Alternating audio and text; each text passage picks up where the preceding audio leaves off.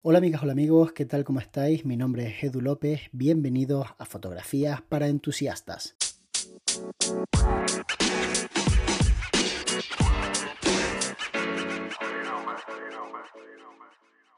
Una de las cosas más difíciles a la hora de trabajar como fotógrafo freelance es definir los precios y la estrategia que hay detrás de los mismos.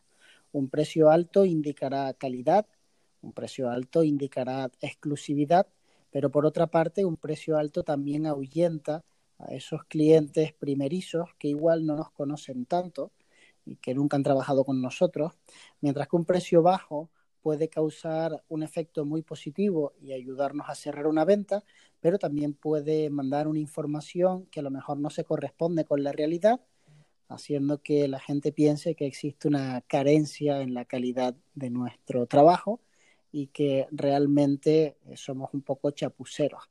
Entonces, poner el precio adecuado nunca ha sido una tarea sencilla y para poder explicaros cómo poner un precio mínimo para empezar a trabajar, he invitado por primera vez en este podcast a una persona. Él es Unai, es fotógrafo en Mandrágora, junto con su socio Xavi.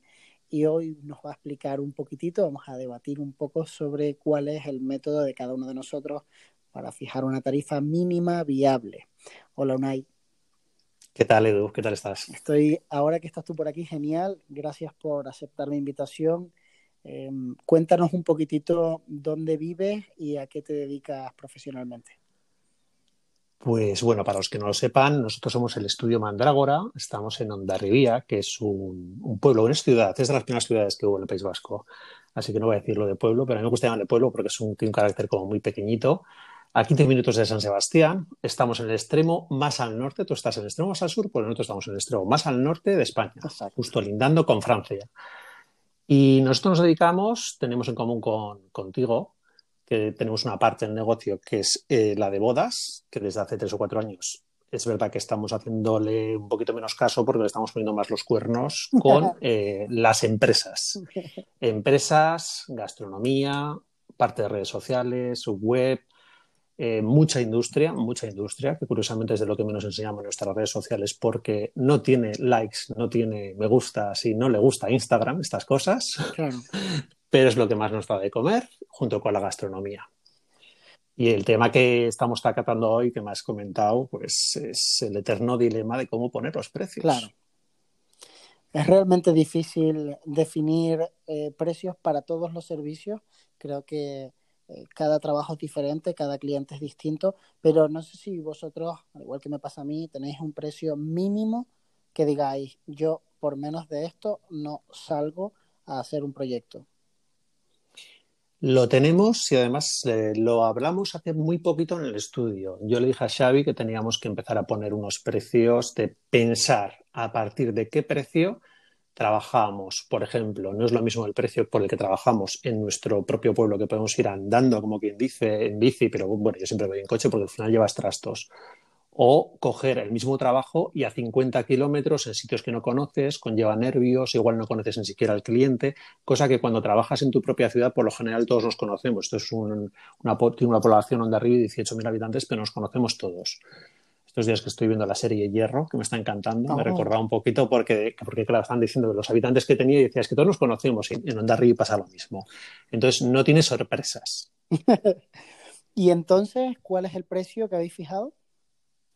Nosotros para Onda para, hemos fijado un precio de 450 euros. Muy bien. Mm, prefiero decirlo así, sin pelos en la lengua, porque parece que siempre que se habla en podcast, en YouTube y en todos estos sitios, la gente habla, no, no voy a decir el precio y yo no tengo ningún problema. Yo tampoco. O sea, decimos, decimos el precio sin ningún problema porque dices, y hay gente que podrá decir, me parece mucho, me parece poco. Dice, cada uno tiene que calcular en base a qué sueldo quieres tener, porque Sabi y yo nos hemos puesto un sueldo, sobre todo para, para, ver un poquito para dónde va el tema, para ver el estudio si va bien, si va mal, eh, o el sueldo que queríamos ganar, sin pasarnos cuatro pueblos.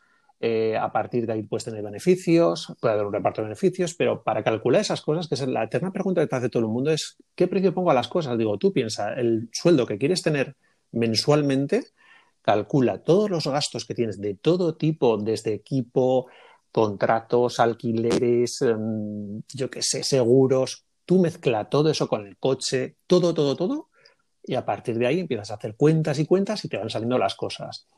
¿Por qué digo que hago este precio para la gente donde arriba? Y además, cuando lo decimos a los de aquí que les hacemos un precio especial, alguno igual no se lo cree, pero es que es la puñetera verdad. Porque en cuanto tenemos que coger el coche y trasladarnos 20 kilómetros a un sitio como San Sebastián, que lo conocemos, pero ya no conocemos a su gente. Vamos a territorio desconocido en cuanto a caras. Tienes ya que hacer el esfuerzo de conocer a la gente, de hacer igual más reuniones, de, el mismo trabajo lleva más tiempo. Sencillamente no es rentable por menos de otra cantidad, ¿no? Eso es. Coger el coche simplemente y estar una hora al volante entre ida y vuelta, hora y media, eso ya es otra cosa. Estás territorio desconocido, estás más tiempo, riesgo en carretera, que yo no hago más que decirlo, soy una persona que tiene varios accidentes en coche. En uno, yendo a Madrid a hacer un trabajo para una discográfica, para la Warner Music, casi me quedé por el camino, el coche se quedó en sinistro total. Wow. Y yo lo valoro mucho, porque a día de hoy todavía tengo pesadillas y estoy hablando de una cosa que pasó hace más de 15 años. Wow. Pues me parece muy bien la tarifa que has puesto. Eh, voy a decir yo la mía, también por en pro de la transparencia absoluta que tenemos en este podcast. Yo trabajo por eh, horas normalmente, eh, cobrando una tarifa de 150 euros la hora. Lo que pasa es que últimamente me he vuelto un poco más selectivo en a veces no dar el precio por hora, sino dar ya directamente la media jornada. Y entonces ya si el proyecto no es un proyecto, sino que son cuatro fotos, prefiero no hacerlo, porque es peor aceptarlo y tener, como dices tú, que conocer a esa persona, tratar con ella, suele, bueno, pues darse circunstancias que a veces no son tan agradables, del tipo, eh, te llamé para que me hicieras unas fotografías y no son como yo exactamente las quería y patatín y patatán, y esto hace que ese tipo de relaciones pues no me parezcan a mí gratificantes. Dicho lo cual, normalmente cuando el trabajo se desarrolla en la ciudad donde yo vivo, una ciudad muy pequeñita, una ciudad que prácticamente se concentra toda en 5 o 10 kilómetros a la redonda de mi estudio, porque el resto de la ciudad son viviendas y no hay tanto comercio. Cuando es aquí, no me importa llegar incluso al extremo de bajar hasta los 100 euros, pero por menos de 100 euros prácticamente no tengo ningún tipo de servicio de ninguna clase. Y ojo que estoy diciendo que cobro 150 e incluso 200 euros la hora para muchos proyectos dependiendo del cliente. ¿no?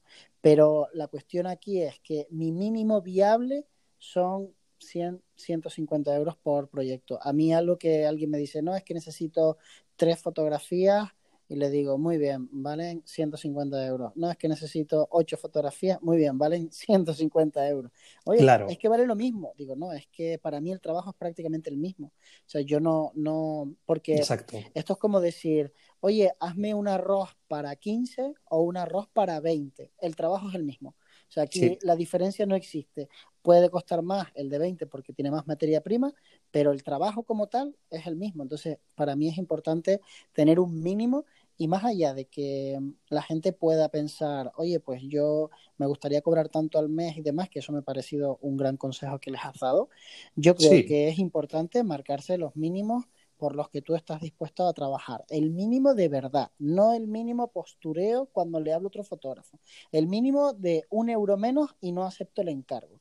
Porque eso te ayuda también a estar muy seguro de cuál no es tu precio, que a mí me parece casi más importante que saber cuál es tu precio. Sí. Sí, sí. Además, eh, yo, yo tengo calculado que cuando te viene un cliente que quiere cobrar menos, por lo general va a ser un trabajo que lo vas a hacer no con tanta ilusión, no te va a hacer, eh, no vas a ir con tu perfeccionismo igual, no vas a estar ilusionado, no vas a estar pensando, pues igual esto me da para ponerlo en la web y hace que crezca mi web, que crezca mi negocio. Y dices, no, lo que estamos haciendo últimamente es, eh, mira, un pequeño detalle que estamos haciendo para que te hagas una idea. Eh, no sé por qué desde el confinamiento aquí nos está llamando mucha gente para retrato corporativo. No lo hemos solido fomentar nunca, la verdad. Hemos sacado mucho a cocineros y así, pero no lo hemos fomentado mucho a nivel de empresarial porque suelen ser un poco fríos esos retratos. Pero yo creo que el tema de la pandemia ha traído muchísimo que la gente dé más la cara por los Zoom, por eh, que mi cara empieza a aparecer en el mail, sobre todo empresas que tienen bastantes personas ¿no? dentro. Y, nos están llamando, hay gente que incluso para foto de currículum. Entonces, en vez de decirles que no a una persona, en vez de decirle que no, decir, pues mira, no, porque a mí no me sale rentable salir por 150 euros a sacarte las fotos porque vamos con todo el chiringuito. Claro. eh, lo que hacemos es darle la vuelta. Sabéis, mm, la cabeza pensante de Mandrágora, yo soy el de las ideas locas y Xavi las ordena. Y Xavi dijo, ¿por qué no hacemos, pensamos al revés? Si nuestro precio mínimo viable son 450 euros, voy a decir a las personas que en vez de sacarle solo fotos a esa persona, ¿por qué no se viene con otra persona que necesite algún amigo, algún colega, que también se anime a sacar esas fotos? Porque yo siempre le digo, a mí, como tú acabas de decir, montar los flashes y calcular la luz y ponerlo todo, me da lo mismo para uno que para tres que para cuatro. Totalmente, totalmente. Después es cierto que no es lo mismo editando, pero si la fotografía está bien hecha, eh, la localización es la correcta y tú estás dándole prácticamente la misma foto a una persona y a otra, el ajuste eh, a nivel genérico, iluminación, o sea, luz, exposición, contraste, recuperación de sombras, balance de blanco, color, prácticamente es lo mismo. Lo que cambia después es si le das un resultado un poquito más de que te ajusta la piel o lo que sea y, demás, ¿no? A mí me parece súper interesante em, que la gente pueda eh, conocer cuáles son precios reales, eh, porque em, creo que tenemos que ser muy francos con nosotros mismos. Y las redes sociales van en contra de eso, las redes sociales van al postureo, van al, al mira qué bien me va, es que yo soy millonario. Recuerdo una vez que fui a, a dar una charla ahí a, la España profunda y de repente los chavales que me recogieron, que eran de un centro formativo, que me habían invitado con mucha ilusión y demás, eh, mientras iba del tren al hotel me acompañaban unos cuantos alumnos y yo les decía que, para ver las expectativas, ¿no? Yo les decía, oye, ¿cuánto creéis que gano al año? Y uno me dijo, un cuarto de millón de euros, me dijo uno. qué maravilla. Yo dije, si yo ganara un cuarto de millón de euros, ¿tú te crees que yo estaría aquí dando esta charla? Yo estaría en las Bahamas bebiendo mojitos.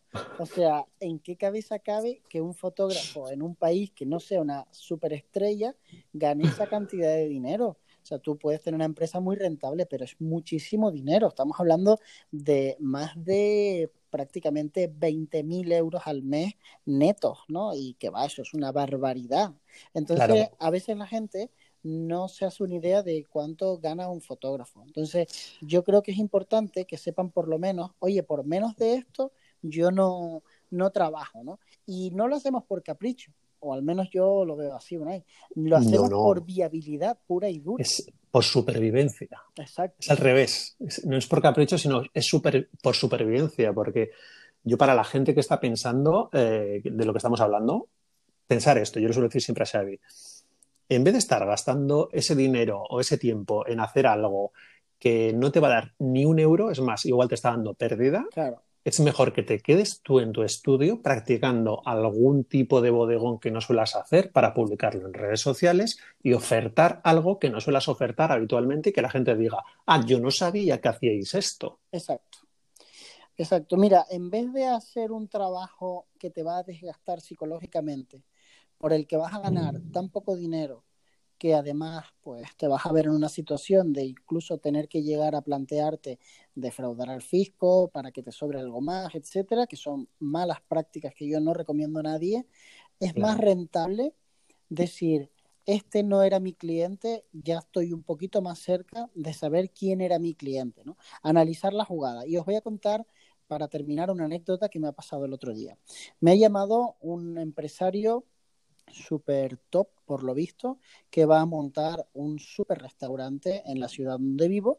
Y eh, cuando he llegado ha empezado a, alardear y a explicarme, con todo el derecho del hombre también, por otra parte, el pedazo de proyecto que estaba haciendo porque lo estaba fabricando prácticamente desde cero. Y yo he estado escuchándolo un rato, en un momento dado he intentado explicarle lo que hacíamos o lo que podíamos hacer por él, cosa que no ha surtido efecto y de repente me ha saltado con otro tema. Mira, mira, mira estas puestas de sol aquí, mira por la mañana la luz, no sé qué. Mm. Entonces yo me he dado cuenta a los dos minutos, más o menos, de que esa persona no era mi cliente. Y lo tuve tan claro que intenté acortar lo máximo posible la conversación, porque no quiero hacerle perder el tiempo a él, ni quiero perder el mío. Entonces, llevo tantos años dedicándome a esto que sé perfectamente cuándo una persona me va a coger y cuándo una persona no me va a coger. De hecho, me llevo muy pocas sorpresas. Y el precio a menudo no suele ser un factor determinante si una persona quiere trabajar contigo. Lo que pasa es que en este caso en particular, cuando ha llegado el momento de hacerle la propuesta, yo de todas las tarifas que tengo he quitado la más baja. Es decir, yo tengo tres tarifas para el servicio que él me solicitaba. He quitado directamente la más baja, porque no quiero que me coja por barato, no quiero que me coja porque se lo puede permitir. He puesto la intermedia y la más cara de todas. No he recibido respuesta porque obviamente yo conozco a mis cabras y yo sabía perfectamente que ese señor que será un fuera de serie como empresario, no tiene ni idea de cómo funciona la creación de contenido para redes sociales. Y por tanto, yo no quiero trabajar con una persona así. Yo podía haber cogido ese cliente y tener beneficios, sí, seguramente sí, pero me iba a desgastar tanto a nivel emocional trabajar con una persona que no entiende lo que hago, que es como el equivalente a ser un buen chef que te ofrezcan un trabajo en una pizzería cutre y que tú en realidad estabas a un nivel altísimo y dices, es que es dinero. Y dices tú, ya, ya, ya sé que es dinero, pero es que me voy a morir por dentro. No quiero trabajar aquí. Yo no decidí ser fotógrafo para malvivir. Yo decidí ser fotógrafo porque era lo más divertido que se me ocurría para ganarme la vida. A nosotros nos ha pasado exactamente lo mismo y te puedo decir que hay algún cliente que nos ha querido coger para el tema de redes sociales que llevamos a varios restaurantes de la zona y a uno, a, uno especialmente tuvimos que decir que no, un sitio con mucha proyección, está teniendo mucho éxito y le tuvimos que decir que no eh, por incompatibilidad de caracteres. ¿Se lo habéis dicho Tal cual. No, no se lo dijimos así, fuimos mucho más diplomáticos y le dijimos que no podíamos porque estábamos saturados. es verdad que estamos un poco que no es, es, verdad, estamos un poco saturados, pero si nos viene un cliente que se deja llevar, como saben, hace poco una asociación de hostelería de aquí que estamos encantados con ellos que lo enseñaremos dentro de poco en YouTube porque es un proyecto muy bonito de cinco restaurantes. Y, ya vimos, según vimos la entrevista, que llegó la persona 40 minutos tarde. Estuvo allí esperando en el parking del restaurante y dijimos, bueno, ya empezamos bien. Y según llegó, empezó a hablar de yo, yo, yo, yo, yo, porque yo, yo, yo, yo, yo, yo, no nos dejaba hablar para nada. Y según salimos del, del restaurante, casualmente la persona que dijo que no quería trabajar con ese restaurante fue Xavi y no yo. Porque yo soy el, noista, el que digo no con rapidez. Si veo algo que no me gusta, enseguida digo que no. Pero es la primera vez que le vi a Xavi decir, por mucho que nos pague, no quiero trabajar con esta persona. Claro, es que al final uno tiene que tener claro para quién quiere trabajar. Porque al final nosotros lo que prestamos es un servicio y como tal tenemos la potestad de decir yo quiero trabajar con este tipo de cliente. Las acciones que tomamos nos acercan o nos alejan de ese tipo de cliente.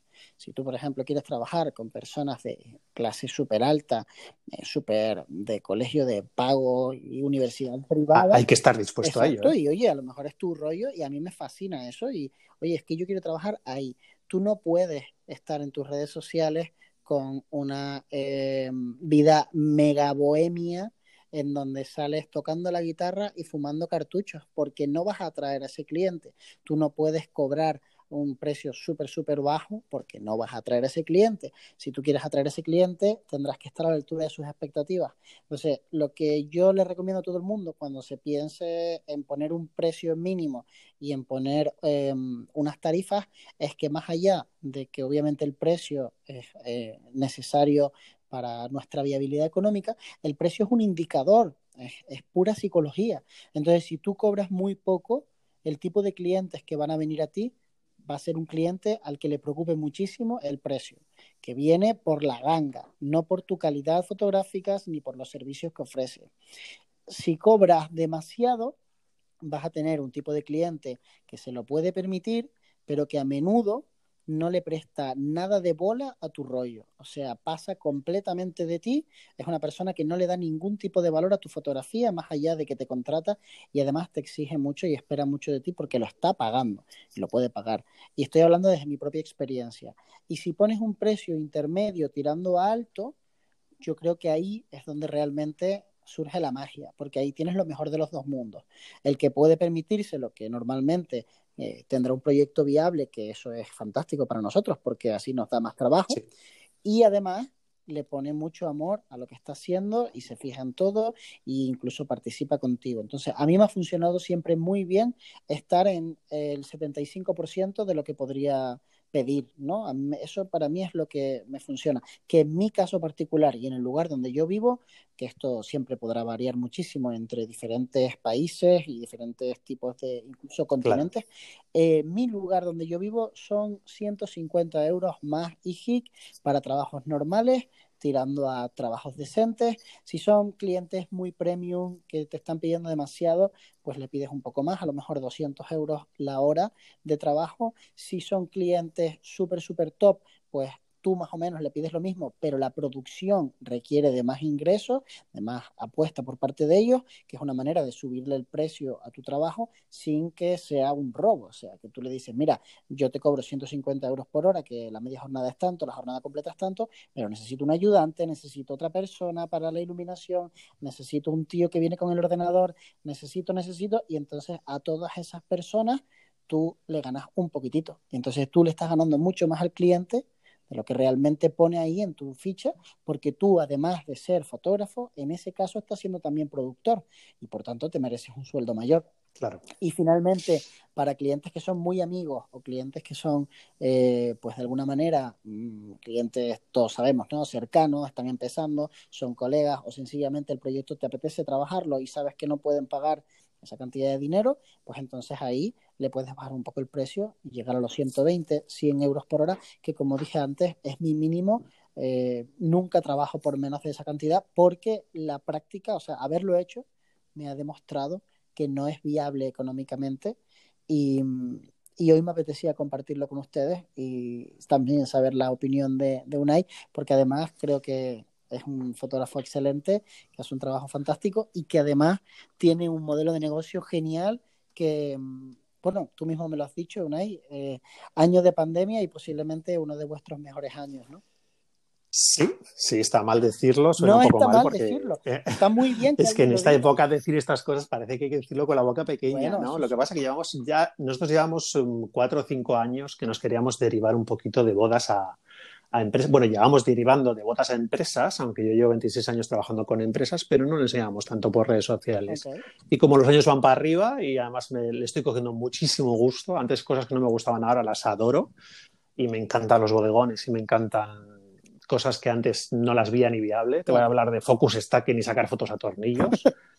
Eh, cosas que no se enseñan por redes sociales, pero mm, para mí son retos y todo lo que sea un reto me parece algo no sé, como que te incentiva un montón. Por supuesto. Y, y son cosas que dices, las haces con la tranquilidad de tu casa, estás sacando las fotos aquí o donde el cliente y, poco a poco las bodas, pues dijimos, oye, si hemos tenido menos bodas y más empresas, es verdad que a veces tienes que crear incluso, como tú sueles hacer, eh, imágenes casi, casi para tener para redes sociales, porque se pegan a veces los clientes reales de empresas con los de, con los de redes sociales, pero eso sería otro podcast.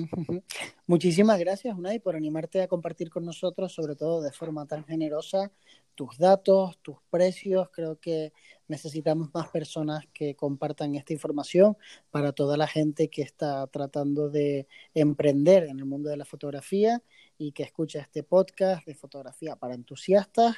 Y, que bueno y que tengan datos reales no que me parece importante porque también de alguna manera pues les formamos a que a que no sea nuestra propia competencia desleal así que ojalá haya más fotógrafos que compartan sus tarifas sean las que sean, para que también se den cuenta de si están un poco en la onda o no, ¿no? Sí, sobre todo la gente lo que tiene que ser realista consigo mismo. Ese es el mejor consejo que puedo decir yo a, a todo el mundo. Puedes bajar precios, pero si llega un momento que bajas tanto el precio que tú no puedes vivir eh, con eso, no tiene sentido. Exacto. Exactamente. Pues muchísimas gracias a todos por escuchar este podcast. Ya sabéis que podéis participar enviando vuestras preguntas al email podcast Espero que os haya servido de mucho y nos vemos muy pronto. De hecho, nos vemos mañana.